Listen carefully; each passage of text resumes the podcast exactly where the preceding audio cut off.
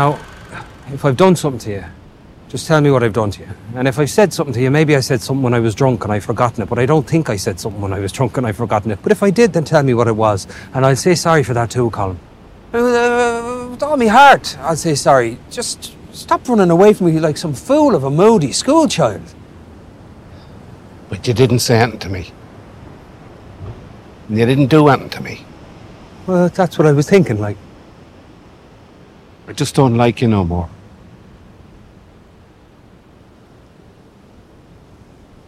You do like me. I don't.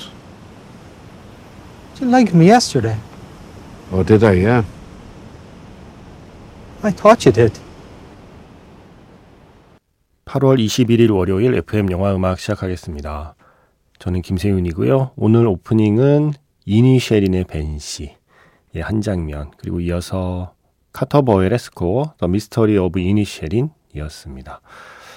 제가 최근에 사람들을 만나면요. 이니셰린의 밴시를 뒤늦게 보고 영화가 너무 좋았다고 말해주는 사람을 많이 만나요.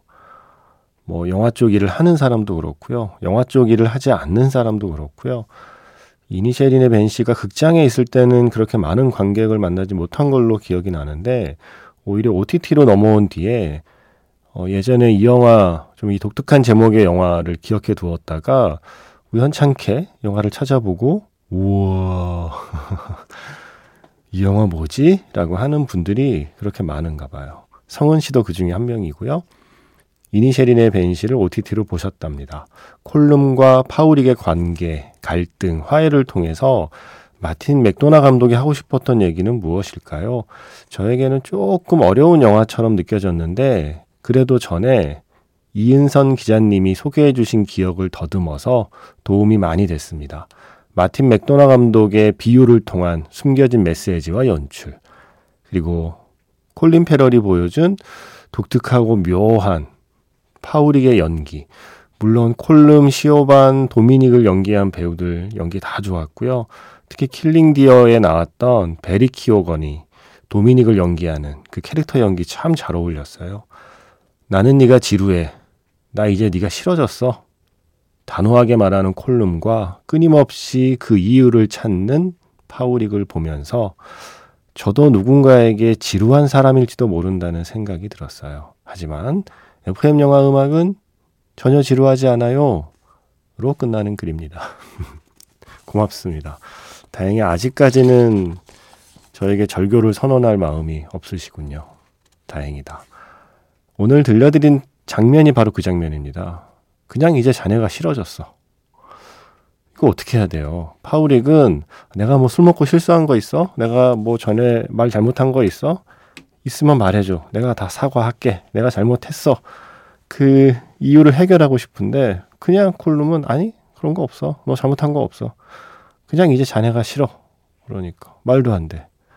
어제까지 나 좋아했잖아. 그러니까 어. 근데 오늘부터 싫어. 그 이야기입니다. 이니셜인의 벤시. 어떻게 이런 이야기로 이런 시나리오를 쓰고 이런 영화를 만들 수 있을까? 참, 이 마틴 맥도나 감독은 정말 우리가 흔히 쓰는 표현이죠. 이야기꾼이라는 표현. 정말 우리가 지금 우리 시대에 만날 수 있는 최고의 이야기꾼이라는 생각을 하게 돼요. 이니 쉐린의 벤시. 어떤 사람은 파우릭의 마음에 좀 더 이입을 할 것이고 또 어떤 사람은 콜룸의 마음에 이입을 하실 거예요. 이게 뭐 아일랜드의 어떤 역사적인 상황에 대한 은유라는 거를 꼭 생각을 하지 않더라도 그렇게 생각하면 그건 또 그거대로 재밌는 영화고요. 음, 그냥 인간이란 무엇인가 그리고 관계란 무엇인가 우리도 살면서 문득문득 그럴 때 있잖아요. 어제까진 괜찮았는데 오늘 문득 뭔가 좀 거북한 순간들이 생기는 그 기억들을 떠올려 보면 이니셜인의 벤시가 어, 그렇게 어려운 영화는 아닐 수 있습니다. 네. 재밌는 영화입니다. 이야기를 흥미진진하게 풀어가는 작품입니다. 이니셜인의 벤시. 오늘 이 영화로 시작해 봤습니다. 문자번호 샵 8000번이고요. 짧은 건 50원, 긴 건 100원의 추가 정보 이용료가 붙습니다. 스마트 라디오 미니, 미니 어플은 무료이고요. 카카오톡 채널 FM 영화 음악으로도 사연과 신청곡 남겨주시면 됩니다. 지난 봄에 개봉한 영화죠. 말 없는 소녀에서 그레이스였습니다. 짐 맥캔의 노래였고요. 이 영화가 아일랜드 영화잖아요. 앞에 소개해드린 이니셰린의 밴시도 배경이 아일랜드였고요. 말 없는 소녀에서 영화 속의 인물들이 사용하는 언어는 아일랜드의 게일어라고 하는 언어. 그래서 지금 무슨 말을 하고 있는 거지? 영어 같긴 한데 영어 아닌데 하는 느낌이 아마 드실 거예요. 어, 4576 쓰시는 분께서 그 얘기를 해 주시면서 이렇게까지 게일어 중심의 영화일 줄은 몰랐다고. 무엇보다 주인공 코어트를 연기한 캐서린 클린치의 연기가 정말 이 영화에 몰입하게 만드는 힘이었다고 하시면서 신청하신 곡이었습니다. 그레이스. 음, 산드라라고 하는 아이디 쓰시는 분께서도 글을 남기셨어요. 맡겨진 소녀. 이 영화 이야기 좀 더 해주세요. 책으로 이미 잔잔한 어떤 기쁨인데 슬픔이 느껴지는 감정 조절이 안 되어서 꺽꺽하며 혼자 우는 이라고 해주셨어요. 지금 좀 생략이 많아서 제가 문장을 잘 이해했는지 모르겠는데 책은 일단 보신 것 같고요. 음, 영화도 보셨는지 아니면 아직 영화를 보기 전인지는 모르겠습니다. 근데 어쨌든 책을 읽으셨는데 감정 조절이 안 돼서 꺽꺽 혼자 우는 이야기였다고 표현해 주셨어요. 그러면서 맡겨진 소녀라고 하셨는데 예, 책 제목이 맡겨진 소녀고요. 이걸 영화로 만들어서 개봉할 때 말없는 소녀 라는 제목으로 바뀌었습니다. 그래서 맡겨진 소녀를 원작으로 말 없는 소녀라는 영화가 나왔죠. 이 영화는 아 이거 어떻게 설명해야 돼요? 영화가 너무 좋아서 어떻게 표현할 줄을 모르겠는 영화였습니다. 예전에 미야자키 하야오 감독이 자신이 어릴 때 읽었던 동화책들을 쭉 모아서 소개한 책이 있었어요. 짧은 멘토와 함께 소개한 책. 책으로 가는 문이었나? 지금은 절판된 것 같던데. 그 책에서 제가 기억에 남는 게 아마 어린 왕자에 대한 표현이었을 거예요. 책을 다 읽고 나서 어, 무언가를 그러니까 이야기를 하면 소중한 무언가가 빠져나갈 것 같아서 뭐라고 말도 못하고 가만히 있었다라고 하는 내용의 표현이 있었거든요. 근데 그 느낌을 좀 알겠는 거예요. 뭔가 되게 좋은 영화나 뭐 좋은 책이나 어떠한 그런 좋은 예술을 접했을 때 뭔가 막 말하고 싶으면서도 이걸 내가 말로 하면 내 안에 있는 그 소중한 무언가가 밖으로 빠져나가 버릴 것 같아서 그래서 입을 꾹 닫고 말을 안 하게 되는 어떤 그 막연한 기분 그거를 미야자키 하야오 감독이 되게 멋진 말로 표현했던 기억이 나요. 음, 미야자키 하야오에게는 그게 아마 어린 왕자였던 걸로 제가 기억을 하고 있는데 이 말 없는 소녀라는 작품도 저는 누군가에게 그런 작품이 될 거라고 생각합니다. 아, 이 말을 정말 하고 싶지만 한편으로는 내가 섣불리 이걸 말로 표현했다가 소중한 무언가가 다 빠져나가 버릴까봐 혼자 속으로 계속 곱씹고 곱씹고 조금 더 가슴 깊이 밀어넣고 그 안에 혹시 서랍이 있다면 서랍 안에 넣어두고 자물쇠 딱 걸어두고 예 좀 그러고 싶은 감정이 남는 영화였어요. 아주 단순한 이야기거든요. 주인공 소녀가 집안에서 좀 자기 자리를 좀 찾기 힘든 집이었고요. 음, 가난하기도 하고 식구도 많았고 그래서 산다는 것에 어떤 행복이나 재미를 느낄 겨를이 없는 거예요. 되게 팍팍한 그 시간들을 보내다가 그러다가 잠시 그 친척 집에 맡겨지게 돼요. 그래서 원작이 맡겨진 소녀거든요. 그 친척 집에서 아주 짧은 시간 동안 시간을 보내면서 아, 삶이라는 게, 살아 있다는 게 기쁠 수도 있는 거구나. 하루하루 보내는 시간 속에 뭔가 따뜻한 시간이란 것도 있을 수 있구나를 처음 느끼게 되는 이야기가 말없는 소녀라고 할 수 있습니다. 이 정도로 제가 설명이 될까요? 좀 비슷한 영화라면 프리다의 그의 여름을 제가 보았을 때의 느낌하고도 살짝 좀 맞닿아 있는 작품이기도 했고요. 음, 이 영화에서 중요한 게 이 주인공 이 소녀가 자주 뛰어요. 예. 자주 달리는 장면이 나와요. 영화에서. 어, 그런데 우리가 생각해 보면 어떤 이런, 음, 영화에서 이렇게 부모의 사랑을 충분히 받지 못하고 또 살림이 넉넉지 않고 그래서 쉽지 않은 성장기를 보내고 있는 10대 주인공이 뛰어갈 때는 대부분 도망치는 달리기일 때가 많거든요. 어, 어쩌면 코어트는 계속 그렇게 도망치듯 어딘가를 달려야 했을지도 몰라요. 그의 삶은.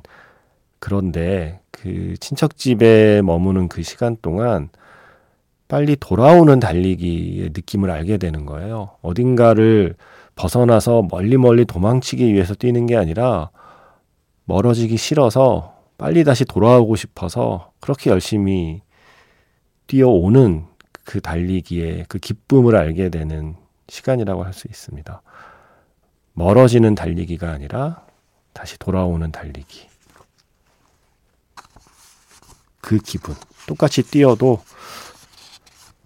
도망치기 위해서 뛰어갈 때의 느낌과 빨리 어디론가 누군가에게 돌아가고 싶은 마음에 뛰어가는 달리기의 느낌은 다를 거잖아요. 이 코트의 삶이 앞으로 어떻게 될지는 모르지만 영화에 담겨 있는 시간은 아주 그 인생에서 짧으니까요. 하지만 영화에 담겨 있는 이때의 기억은 이 소녀가 앞으로 살아가는 인생에서 정말 꽤 중요할 거다라는 생각을 하게 돼요. 그래서 영화를 보고 있는 우리도 같이 좀 행복해지고 또 그러면서도 한편으로 슬퍼지기도 하는 영화입니다. 말 없는 소녀. 산드라 씨께서 얘기를 더 해달라고 그래서 했는데, 예. 얘기해버리는 바람에 제 안에 소중한 무언가가 다 빠져버린 것 같기도 하고요. 예. 책임지세요. 예. 잘 간직하고 있었는데. 제가 이 영화로 어, 다음 달, 그죠? 다음 달인가? 제가 어디 가서 뭐 얘기하기로 했는데, GV, 수원 어디에서 행사하는데 초청을 받았어요. 이 말 없는 소녀 보고 GV 하는 행사 있어서 아마 10월인 것 같습니다. 예, 10월쯤에 이 영화 저도 다시 보고 또 다시 떠올리고 어떤 얘기 할지 어차피 정리를 한번 하기는 했어야 했어요. 네. 10월에 음, 빠져나갈 예정이었던 제 안의 소중한 무언가가 오늘 좀 미리 빠져나갔다고 생각하겠습니다. 어, 임지영 씨는 음, 부천국제 판타스틱 영화제 올해 예 올해 그 영화제 후기를 보내주셨어요. 부천에 살고 계셔서 영화제 나름 잘 즐겼다고요. 하시면서 이번 부천 영화제에서 재밌게 본 영화 얘기 해 주셨어요. 그녀의 취미생활이라는 작품 이 영화가 배우상 그리고 배급 지원상까지 폐막식에서 2관왕이 되어서 정말 기분 좋았다고 하시면서 기생충과 헤어질 결심에서 만난 정희서 배우와 거울 속으로에 나왔던 걸로 기억하는 김혜나 배우가 함께 출연하는 영화. 초록초록한 시골에서 펼쳐지는 두 여성의 강인함과 연약함이 갈수록 기억에 남는 영화였어요. 세윤 씨도 이 영화 좋아하겠다라는 생각이 들어서 이렇게 적어둡니다. 라고 사연을 주셨는데 이 영화 개봉해요. 8월 30일에 그녀의 취미생활 올해 부천영화제에서 소개된 이 영화가 정식 개봉하더라고요. 저 아직 못 봤는데 챙겨보겠습니다. 제가 좋아할 영화라고 임지영 씨가 해주셨거든요. 정말 그럴지 제가 한번 확인해 보겠습니다. 신청곡을 그녀의 취미생활 예고편에서 골라주셨어요. 아주 적절히 어울렸던 노래라고 하시면서 들리브의 오페라 라크메 중에서 꽃의 이중창 아 이게 또 예고편에 쓰이나요? 아주 많은 영화에 쓰인 곡이라 아마 이 제목만 듣고 그게 무슨 노래지 하시는 분도 음악 나오면 바로 아실 거예요. 들리브의 오페라 라크메 중에서 꽃의 이중창 오늘은 소프라노 조한 서덜랜드 그리고 메조 소프라노 잔느 베르비에가 함께한 듀엣으로 듣겠습니다. 두 곡의 이중창이었습니다. 먼저 그녀의 취미생활 예고편에 쓰인 곡 들리브의 오페라 라크메 중에서 꽃의 이중창 조안 서덜랜드하고요 잔느 베르비에가 함께한 노래 들려드렸고요. 이어서 지금 끝난 곡은 다 아시죠? 영화 쇼생크 탈출에서 모두 다 감옥 안에 있지만 유일하게 그 감옥의 담장을 넘어갔던 건 이 노래다라는 모건 프리먼의 대사와 함께 떠오르는 곡입니다. 모차르트 오페라 피가로의 결혼 중에서 저녁바람은 부드럽게 편지 이중창 에디트 마티스하고요. 군둘라 야노비치가 함께한 노래였습니다. 어, 또 새 영화 하나 소개해 드릴게요. 제가 최근에 시사회에서 본 영화인데, 어, 영화가, 네, 굉장합니다. 8월 23일에 개봉하는, 그러니까 이번 주에 개봉하는 영화이고요. 스탈린 시대를 배경으로 한 이야기예요. 주인공이 볼코노고프 대위입니다. 어, 좀 무고한 사람을 잡아다가 고문하고 자백을 받아내는 그 조직에서 일하던 볼코노고프 대위가 음, 뭔가 정치적인 문제 뭐 이런 것 때문에 내부 숙청 직전에 탈출을 하게 돼요. 그래서 제목이 볼코노고프 대위 탈출하다 예요. 그래서 이 탈출한 볼코노고프를 잡으려는 사람들 그 추적을 피해서 이 볼코노고프 대위가 누구를 만나러 다니느냐면 자신이 고문했던 그 사람들의 어떤 가족들을 만나러 다니는 거예요. 용서를 구하려고. 그런 스토리입니다. 볼코노고프 대위 탈출하다. 20세기 초에 그때는 소련이라고 불리던 시절이잖아요. 뭐 그 나라뿐만이 아니라 2차 세계 대전 그 무렵에 이 인간의 역사를 살펴보면 사실 인간이라는 존재에 대해서 희망을 갖기가 쉽지 않잖아요, 우리가. 그 두 번의 세계 대전을 거치는 20세기 그 초반의 상황, 그 정치적 격변기 시기에 자행되었던 그 수많은 그 그늘진 역사들의 이야기를 살펴보면, 아, 인간이란 대체 뭘까? 어떻게 이렇게까지 잔인해질 수 있을까? 라는 생각을 하게 되는데 그 수많은 역사 중에 하나를 추격전 장르의 문법으로 담아낸 게 바로 볼코노고프 대위 탈출하다입니다. 이번 주에 개봉하는 러시아 영화 엔딩곡이 Полюшко поле라고요. 이거 좀 찾아보시면 붉은 군대 합창단이 부르는 버전이 제일 먼저 뜰 거예요. 옛 그 어떤 소련의 좀 대표적인 노래였는데 이걸 쇼트패리스라는 팀이 새롭게 부르고 있습니다. 좀 느낌 묘하게 부르는 Полюшко поле 준비했고요. 이 러시아 말 듣다 보니까 또 이 노래 오랜만에 들을까요? 나 지금 떨고 있니? 예. 드라마 모래시계로 유명해진 요시프 코브존의 백학 두 곡의 러시아 노래 듣겠습니다.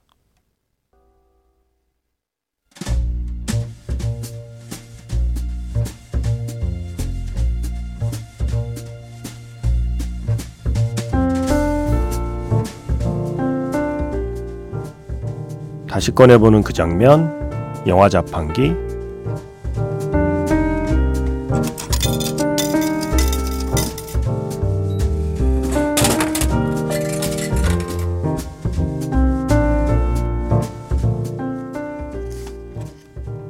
꺼내보는 그 장면, 영화 자판기. 책이 있는 월요일, 오늘 제가 자판기에서 뽑은 영화의 장면은요, 영화 고양이를 부탁해의 마지막 장면입니다. 집을 나온 태희가 추운 겨울밤 담배를 피우며 책을 읽고 있어요. 머리에 쓴 작은 조명, 흔히 말하는 헤드랜턴, 그 불빛으로 어둠을 밝히며 한 장 한 장 책장을 넘기는 사이 교도소의 무거운 철문이 열리고 지영이가 나옵니다. 그날 밤 친구를 기다리며 태희가 읽고 있던 책. 둘이 함께 새로운 모험을 시작할 수 있게 어떤 용기를 준 책. 뭐였을까요?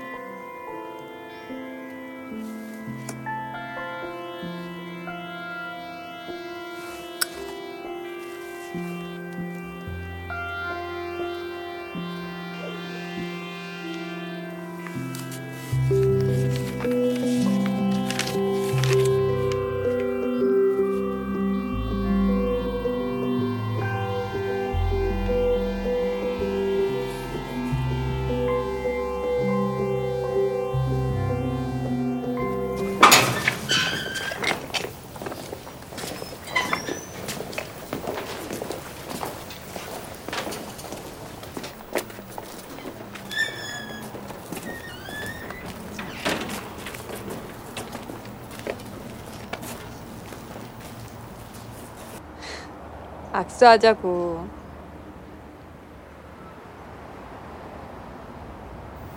티티는 비류랑 원조한테 부탁했어.